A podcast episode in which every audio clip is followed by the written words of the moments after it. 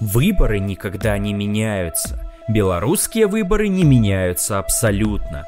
В 2010 году мы гадали, сколько голосов наберет Лукашенко, и он набрал 80%. Выборы 2020 года стали сюрпризом. Лукашенко набрал 80%. Зато эти выборы породили цепь неожиданных событий, которая затронула большую часть белорусов.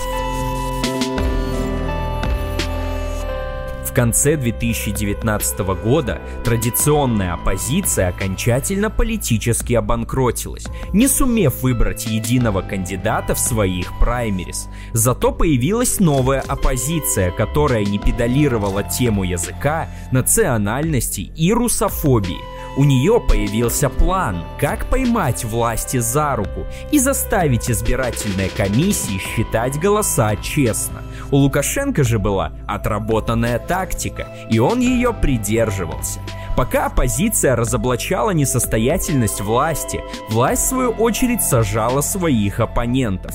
К выборам ряд ключевых лиц со стороны оппозиции полностью сменился, а методы Лукашенко так и не смогли удержать альтернативного кандидата Светлану Тихановскую от участия в президентской гонке.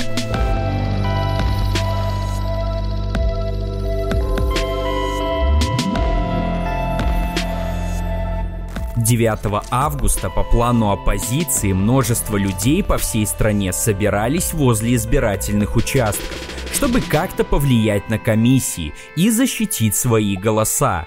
Но на подавляющем большинстве участков насчитали элегантную победу Лукашенко.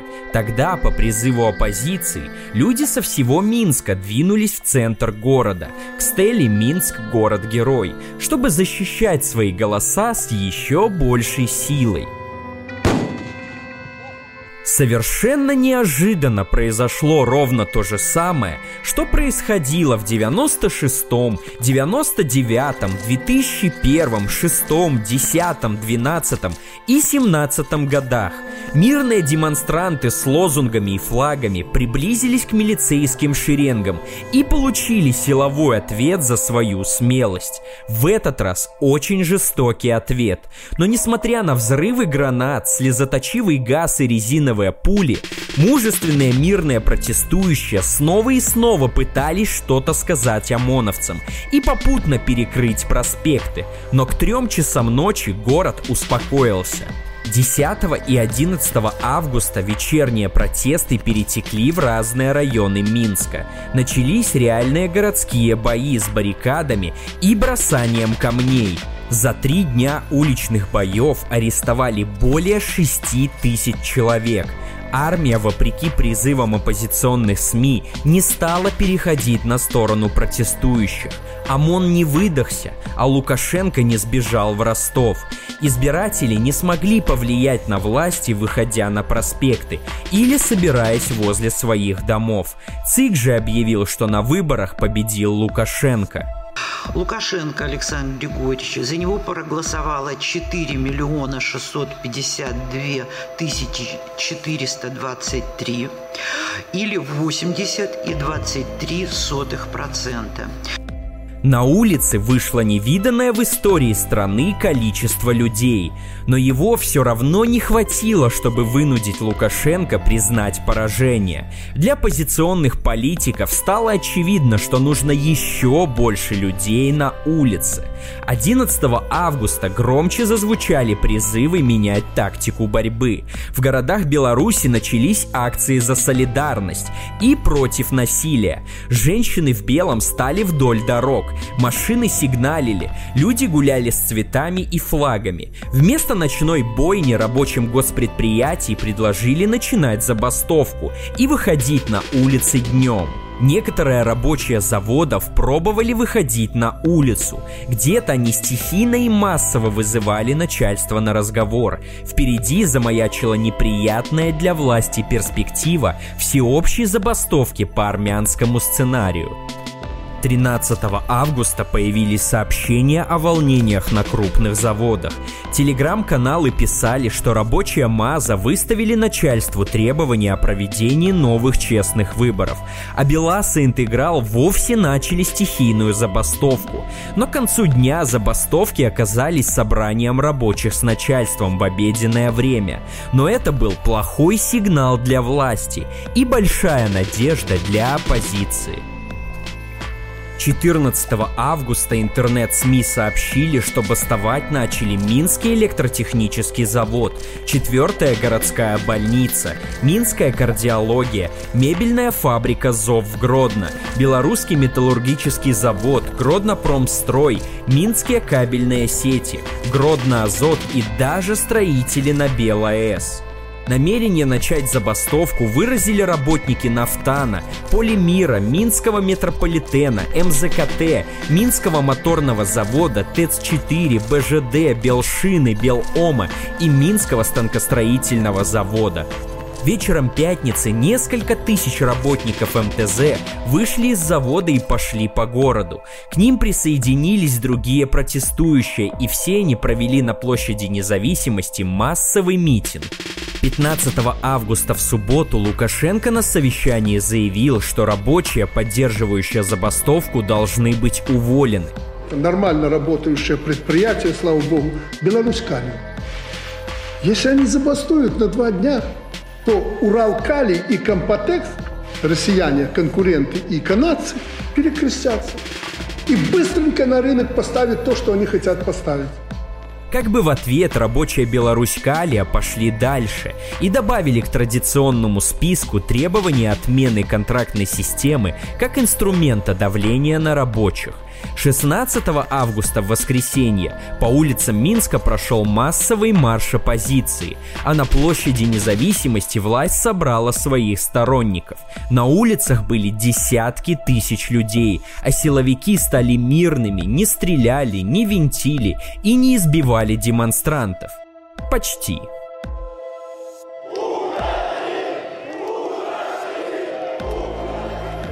17 августа началась новая трудовая неделя. На взбудораженный МЗКТ приехал с речью сам Лукашенко. Рабочие его речь особо не слушали и даже немного предложили застрелиться. Застрелись, офицер! Но старый патриарх не растерялся, спустился с трибуны и жестко наехал на обидчиков. Один спровоцирует что-то здесь, да. разберемся жестоко, поэтому будь мужиком. На улице выходили врачи, сотрудники телевидения, МЧС, транспорта. На канале Нехты появились призывы к формированию стачкомов на всех политически активных предприятиях страны и объединению их в большой национальный стачком – Тогда же был создан Координационный совет по передаче власти от Лукашенко к Тихановской. Работники крупных госпредприятий останавливали работу цехов. С белорусского телевидения уволилось много сотрудников, но их решили заменить российскими работниками. Нехта объявила создание оргкомитета Национального забастовочного комитета и Фонда солидарности, а Лукашенко подписал указ о награждении 300 силовиков. Через месяц мы увидели, что забастовочное настроение так и не переросли во всеобщую стачку. Лукашенко приказал увольнять бастующих. Руководство предприятий сочиняло отписки, что забастовка, мол, не может проводиться по политическим причинам, что директор завода не отвечает за выборы и действия милиции. Забастовка не стала всеобщей, но остановка работы промышленных гигантов напугала власть. Милицейское насилие практически прекратилось. Лукашенко начал ездить по заводам и пиариться в телевизоре и на площадях. Он не спасовал перед сотнями тысяч на улице, но намек на остановку промышленности быстро отрезвляет. Казалось бы, оппозиция для успеха своих начинаний должна поддержать рабочих в их борьбе, еще больше мобилизовать и привлечь их, озвучив требования, непосредственно улучшающие условия их труда. Но оппозиция сделала ставку на ежедневную уличную борьбу, воскресное шествие и флешмобы.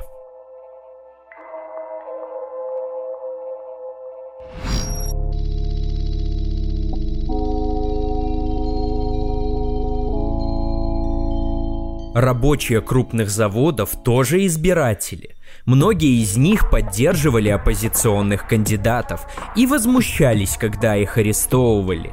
Их, естественно, возмутили показанные в СМИ факты о фальсификациях и нарушениях. Первые результаты выборов по предварительным данным с большим отрывом лидирует действующий глава государства Александр Лукашенко. За него проголосовали более 80% избирателей. Белорусская власть очень вольно относится к избирательному и административному законодательству. Но не только выборы президента превращены у нас в спектакль.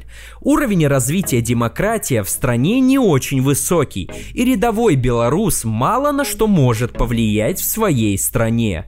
Например, в Беларуси который год растут цены, но не очень сильно растут зарплаты. И как повлиять на это, никто не знает. Как? Я не знаю! Белорусы не выбирают мэров своих городов, не могут повлиять на назначение чиновников.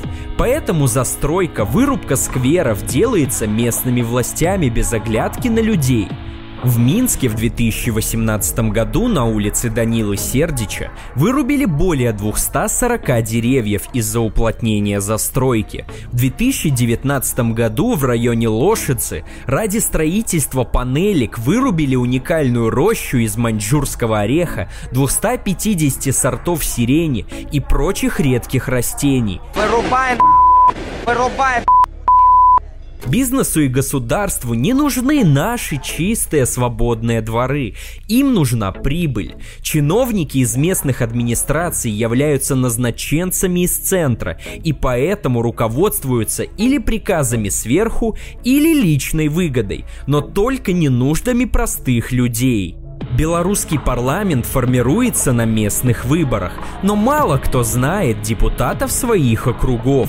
Власть принимает законы, которые во многом не устраивают народ, а якобы народные представители в парламенте единогласно поддерживают этот курс.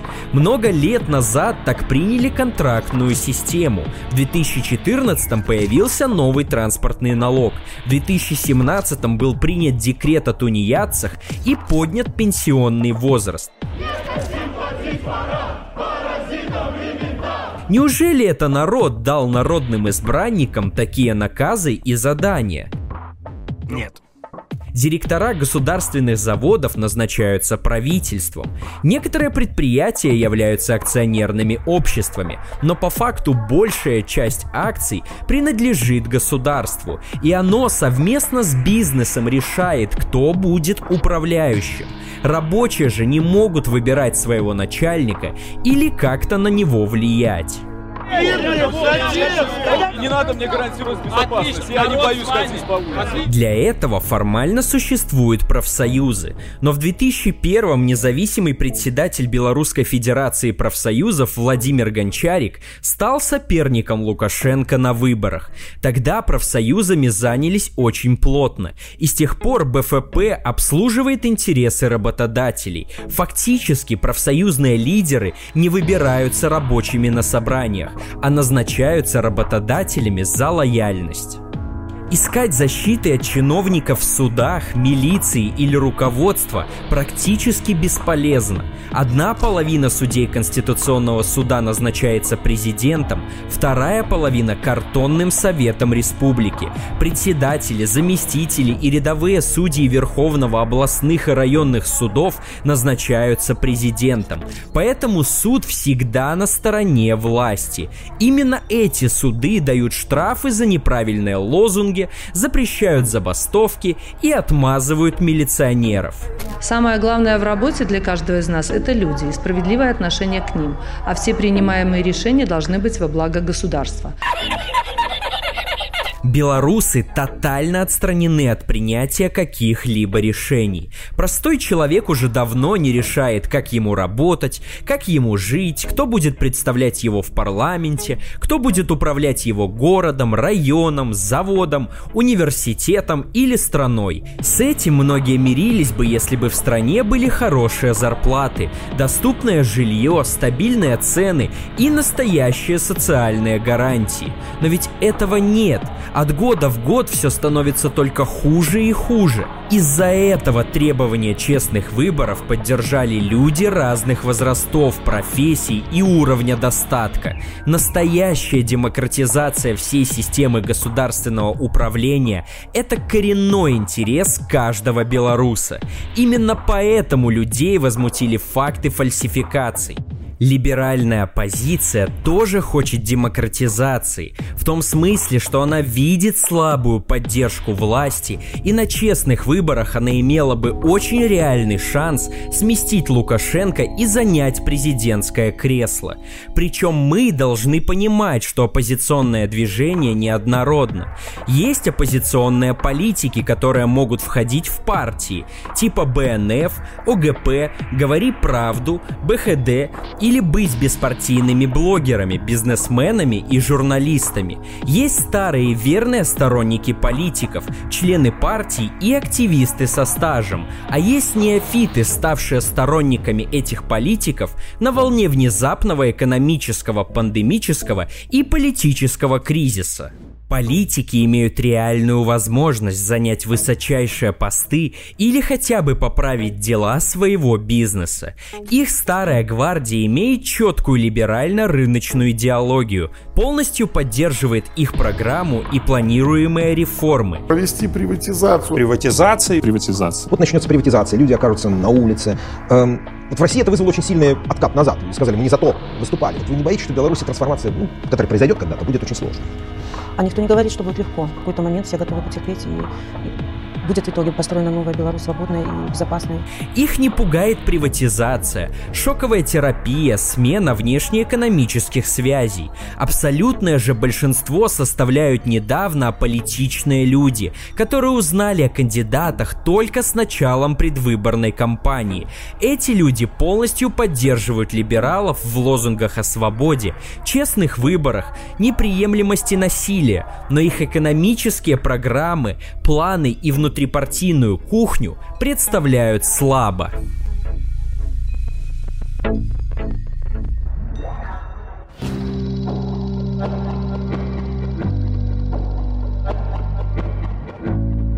Многие недели перед выборами людей выводили на улицы, призывали в очереди и пикеты. Использовалось много красочных элементов акционизма, придумывались устойчивые ментальные конструкции, мемчики и веселые лозунги.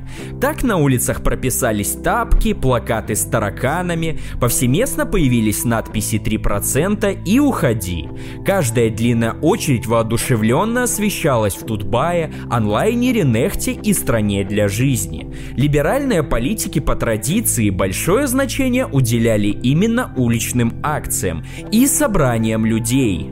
Ко дню выборов отработанную тактику никто не менял, просто действия стали более масштабными. 9 августа по призыву оппозиционных политиков и СМИ очень много людей вышли в центр города. Предполагалось, что мирные прогулки как-то разрушат турмы-муры. Все вдруг забыли опыт прошлых лет с разгонами митингов, забыли, что в центре Минска собралось много злого ОМОНа, забыли, что Лукашенко прямым текстом сказал, что будет вести себя жестко. Хочу вот на этой встрече вас предупредить и всех, кто нас услышит. Всех этих майданутых хочу предупредить, что Майдана в Беларуси не будет. Людей будто специально потащили поближе к ОМОНу и спецназу, анонсировав мирный протест. Но если вы собираете в одном месте 100 тысяч недовольных и неорганизованных людей, какая гарантия, что среди них не появятся провокаторы? Среди десятков тысяч мирных горожан наверняка была старая оппозиционная гвардия с опытом митингов и арестов. Наверняка были ультрасы с опытом столкновений с милицией и просто агрессивные избиратели. Но организаторы мирного шествия не предприняли ничего, чтобы шествие действительно осталось мирным.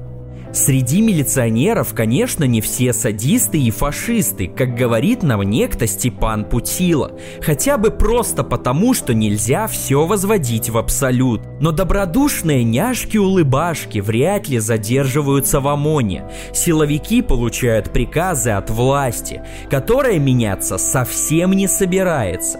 И эти два одиночества встретились в центре города. Что вообще в этой ситуации могло пойти не так? С абсолютной математической неизбежностью совмещение в одном месте сотен тысяч недовольных безоружных людей и тысяч злых космонавтов дадут вам жесткие столкновения с жертвами и увечьями. Как бы сильно вас не убеждали в обратном либералы и ваше собственное чувство справедливости. Мы не призываем к крови, мы не хотим митингов незаконных, мы не хотим Майдана, мы просто хотим жить спокойно в своей стране.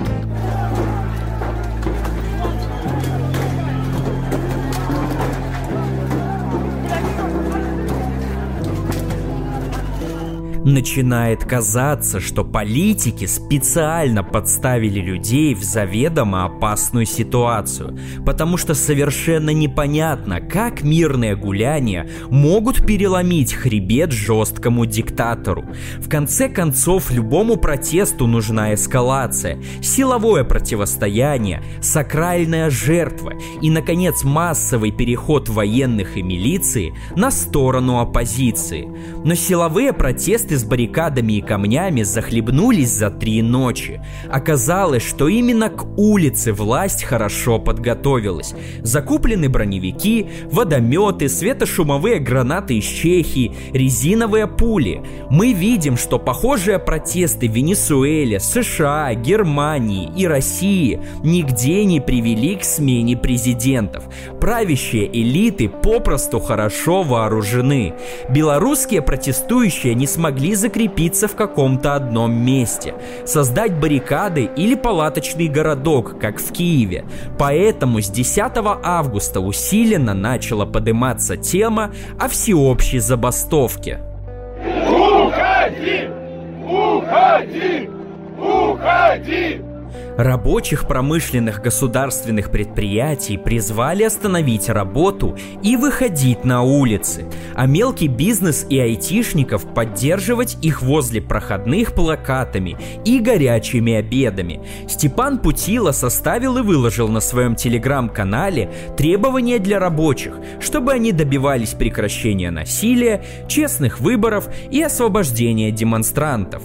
Стихийное выступление рабочих начали шириться нравится, но заводчанам популярно объяснили, что политические требования смены президента не находятся в компетенции директоров завода, и что забастовки с политическими требованиями вообще незаконны, а протестовать надо вне работы. Рабочие писали письма, собирали подписи с требованиями соблюдать закон.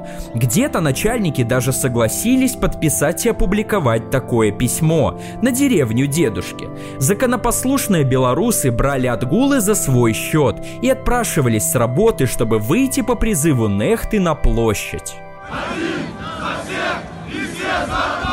С одной стороны, власть испугалась остановки производства и прекратила насилие, но с другой, рабочим начали угрожать увольнениями и закрытием заводов, и постепенно все начало успокаиваться – Кажется, простые рабочие от станка не поддержали призывы к перевороту. Они не смогли переступить через реальную угрозу остаться без зарплаты ради абстрактных лозунгов о свободе. Оппозиция старалась привлечь рабочих в борьбу особыми либеральными способами. Был создан фонд помощи уволенным из-за забастовок. Туда бизнес и неравнодушные граждане скинулись на тот момент почти двумя миллионами долларов и обещали давать каждому пострадавшему полторы тысячи, то есть три месячных зарплаты. Таких выплат из двух миллионов можно сделать 1333 а на одном только МАЗе работает 16 тысяч человек. Это абсолютно не те масштабы. Всего же на 9 сентября в фонд обратилось 816 человек. Деньги получили 52 человека. А деньги? Ва! Очевидно, что этих фондов не хватило бы при массовых увольнениях и ввозе российских штрейкбрейхеров. Казалось бы, что оппозиции следует привлечь рабочих понятными и близкими лозунгами. Предлагать бороться не только за демократию, но и за улучшение условий труда, отмену контрактной системы, пенсионной реформы, повышение зарплаты доли оклада в ней и всяческие льготы. Такие экономические требования более близки аполитичным людям и могут консолидировать народ лучше, чем демократические абстракции. Тем более, что забастовка по экономическим причинам разрешена, и экономическая массовая забастовка именно в это время так или иначе является политической и бьет по режиму, напоминая ему о том, что ни одно людоедское решение, принятое за 26 лет, не забыто но либеральная оппозиция твердо отказалась выдвигать экономические требования.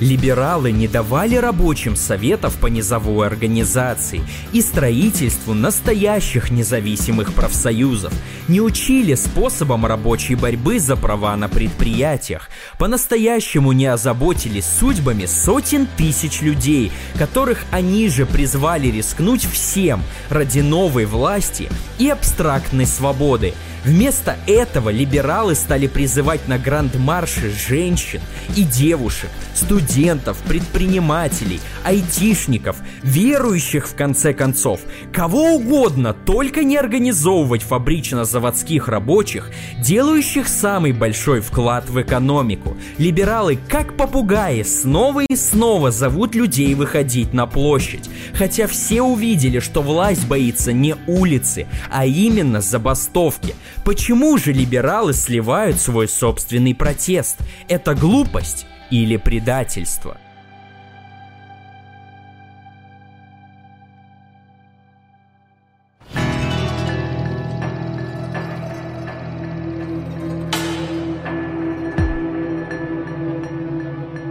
Вовлечение промышленных гигантов в протест остановило насилие. Либеральные политики расценили это как готовность трудящихся массово выходить на улицы. Но без должной организации всеобщая забастовка провалилась, а заняться организацией рабочих коллективов лидеры протеста не захотели. Работяг зовут на улицу в качестве одиночек, составляющих толпу. Им не дают в полной мере ощутить себя коллективом именно потому, что это противоречит интересам бизнеса, которые представляют либеральные политики и их СМИ. Привет. День добрый. Власть Лукашенко 20 лет уничтожала профсоюзы, ухудшала условия труда, забирала права и льготы. Но ни один либерал не хочет изменять эту ситуацию, потому что ему это выгодно. Они показали, что им не нужны сплоченные коллективы рабочих, не нужны свободные и сильные профсоюзы, не нужно представительство рабочих во власти. Им чужды интересы рабочих, и нам, рабочим, которых зовут на баррикады, очень полезно и даже необходимо разобраться почему. Учение свет, а вот не учение тьма. Либеральные политики хотят расширения демократии. И рабочие тоже хотят настоящей демократии. И в этом они едины. Но на этом общность интересов заводчанина и бизнесмена заканчивается. Если мы углубимся в программы и проекты либеральных партий, то увидим интересные вещи. Их интересует европейский путь в той части, где нужно провести рыночные реформы, порезать социалку и дать льготы бизнесу. Они же постоянно критикуют поддержку убыточных предприятий, на которых работают наши рабочие. И, наконец, они хотят приватизировать госпредприятия. Часто говорят о шоковой терапии, как в Польше, и редко вспоминают Швецию с прогрессивным налогом и развитой социальной поддержкой. А оно мне надо? Если мы бегло полистаем либеральную прессу, то увидим заискивание перед мелким бизнесом, Кафешки, парикмахерские, барбершопы, шаурмятни. Увидим много постов с блогерами, футболистами, певцами. Посты с путешественниками и успешными мигрантами в страны Европы. Но мы ничего не увидим про человека труда, его проблемы, его зарплату. Эти вещи попросту не интересуют либеральных политиков и бизнес, потому что чтобы где-то что-то дать, нужно где-то это взять. А бизнесу от своего пирога отрезать кусочек в пользу рабочих никогда не хотелось и никогда не захочется. Это грустно или весело? Это? Это печально. У либерала и рабочего якобы есть общее желание демократии, но о представительстве простых людей в политическом поле ярко говорят персонали. Например, в нынешней предвыборной гонке подписи для пропуска в кандидаты собирали Александр Лукашенко, бывший советский чиновник, последний диктатор Европы, Сергей Тихановский, блогер и бизнесмен, Валерий Цепкало, чиновник и бизнесмен, Виктор Бабарика, председатель правительства правления Белгазпромбанка и бизнесмен. Андрей Дмитриев – бизнесмен, сопредседатель «Говори правду». Наталья Кисель – бизнесвумен. Анна Конопадская – дочь миллионера, бывший директор ООО «Грин Рэй». Светлана Тихановская – бизнесвумен, совместно с Тихановским владелица компаний ОДО «Компас» и «Радуга развлечений». Сергей Черечень – бизнесмен и политик, председатель партии «Громада», директор Си-58 Technology Technologies. Олег Гайдукевич, председатель Либерально-демократической партии, Александр Таболич, музыкант и шоумен, Юрий Губаревич, председатель движения за свободу, 4 года проработал депутатом в Белоозерске, информации о другой трудовой деятельности нет. Так кто же из этих мудрых чиновника-бизнесменов представлял трудящихся? Вопрос строго риторический, потому что нам и надеемся вам абсолютно понятно. Да никто. Это фиаско, братан! После выборов в состав Координационного совета вошли бизнесмены, писатели, банкиры, политики на грантах, профессиональные националисты, айтишники и эпшники – не, не знаю. Сергей Делевский. Да. А я ютубер какой-то или что? Нет, это ваш коллега. Это наш? Кстати. Я не знаю его. Не знаете? Я его первый раз вижу. Ну, это просто пропаганда какая-то и все. Угу. Ничего тут никому не выплачивалось, и выплачиваться не, не собираются они. Сам не заработаешь, никто ничего не даст. Впрочем, ничего нового. Как же этот совет представляет интересы слесаря, учителя, врача или комбайнера? Опять никак. Да ладно. Даже в, казалось бы, общем для либеральных политиков и рабочих желании демократии наблюдается некрасивая тенденция. Рабочих не спрашивают, чего они хотят. Их приглашают в советы и штабы, где им навязывают чуждые им интересы, а их реальный голос заведомо заглушается. Трудяк не включает структуры, принимающие решения. Зато им дают четкие инструкции на канале Нехта. Но ведь политики у нас с образованием, они же лучше разбираются. А рабочим разбираться не надо. Ведь известно, как бы не был силен бык, ему положен только кнут, завернутый в красивую обертку абстрактной свободы.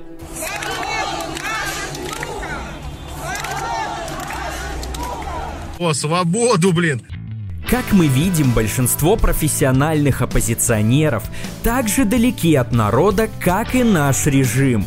Они хотят больше рынка и приватизации, они хотят платную медицину и образование, они хотят больше прав для бизнеса, что заведомо ущемляет права рабочих, больше возможностей меньше платить налоги в госбюджет, финансируя социалку и инфраструктурные проекты, с которых не получить прибыли, все меньше платить работникам и больше оставлять в своем кармане, не забывая легко увольнять трудящихся. Ну надо, чтобы они боялись голоду сдохнуть, тогда все будет в порядке. А трудящиеся хотят увеличения социальной поддержки в виде расширения и улучшения бесплатной медицины и бесплатного образования, хотят доступных детских садов и жилья, а значит повышение налогов на прибыль для бизнеса и введение прогрессивных шкал на доходы, хотят отмены кабалящей контрактной системы, которая позволяет легко их увольнять, хотят отмены декрета о тунеядстве и отмены пенсионной реформы. А добиться всего этого может только мощнейшее рабочее движение, которое и при текущей, и при возможной либеральной власти будет окончательно уничтожено. На мое место хотели влезть, да, я вас ненавижу, потому что вы быдло. Вы были быдлом, быдлом и умрете, понял? Потому что я вас всех ненавижу, вы все, вы все, вы все навоз, навоз, блядь!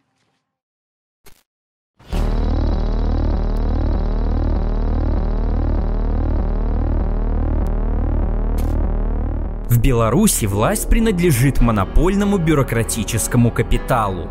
У этой власти есть свои карманные олигархи, силовики и чиновничий аппарат. С их помощью режим этого капитала ограничивает людей в выборе своей судьбы и борьбе за свои права. Взамен людям дают видимость социальной поддержки, народного единства и отеческой заботы. Но временами настоящее отношение к человеку просвечивает в их словах. Народец побежал в обменные пункты. Там трактор вылечит всех, поле всех лечит. Проведем, что у нас первые выборы. Главное, чтобы мы страну не потеряли. И запомните, Брест не ваш город. Точнее, не только ваш, но и мой. Либералы же, в свою очередь, выражают интересы новопоявившихся буржуа, банкиров, бизнесменов, рантье и прочих атлантов с добрыми глазами. Этим буржуа стало тесно в своем частном секторе белорусской экономики, который составляет, к слову, уже 60%. Ну ты видел? Видел? И они решили потеснить монопольного Лукашенко с жирных кусков государственной собственности. Но оппозиции нету своего ОМОНа с чиновниками, поэтому они мобилизируют свою армию нас, простых трудящихся. Они завлекают нас, выпячивая общие для бизнесмена и работника интересы, такие как расширение демократии и остановка насилия. Они раскручивают эти темы в СМИ, оформляют их как требования и дают заводчанам в руки, будто простому человеку больше нечего требовать, кроме замены Лукашенко на Тихановскую. Сначала небольшие, а потом все больше и больше задержки зарплат. Ой, мне там уже под 60, а молодые семьи, у которых кредиты коммунальные и Всякие нексты и белсаты беззастенчиво накачивают людей злостью к власти и силовикам. Они зовут людей якобы на мирные протесты, дают инструкции, как нападать на силовиков, приветствуют активные действия против милиции. Либералы знают, что Лукашенко будет жестко защищаться, что людей могут избить, арестовать или уволить, но им все равно на людей. Но оппозиционные политики сами не лезут под пули и гранаты, не строят баррикады. Они вещают нам из Ютуба и Телеграма, что нам делать и куда идти. Они зовут безоружных людей в заведомо опасные места, бороться с заведомо жестоким диктатором. А потом эти либеральные лицемеры льют крокодиловы слезы, что тысячи людей пострадали. Так они же этого и хотят.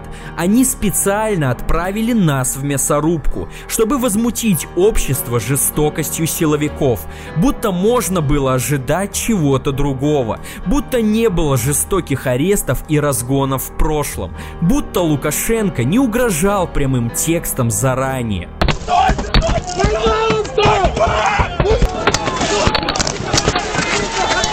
Либералы действуют только ради себя. Им не нужна наша сплоченность, не нужна наша взаимопомощь и самоорганизация. Зачем бизнесмену сильный профсоюз? Как он тогда сможет выжимать все соки из своих работяг? Зачем банкиру добиваться процветания народа? Кто тогда будет брать его грабительские кредиты, которые сейчас превратились в аналог рабских цепей прошлого?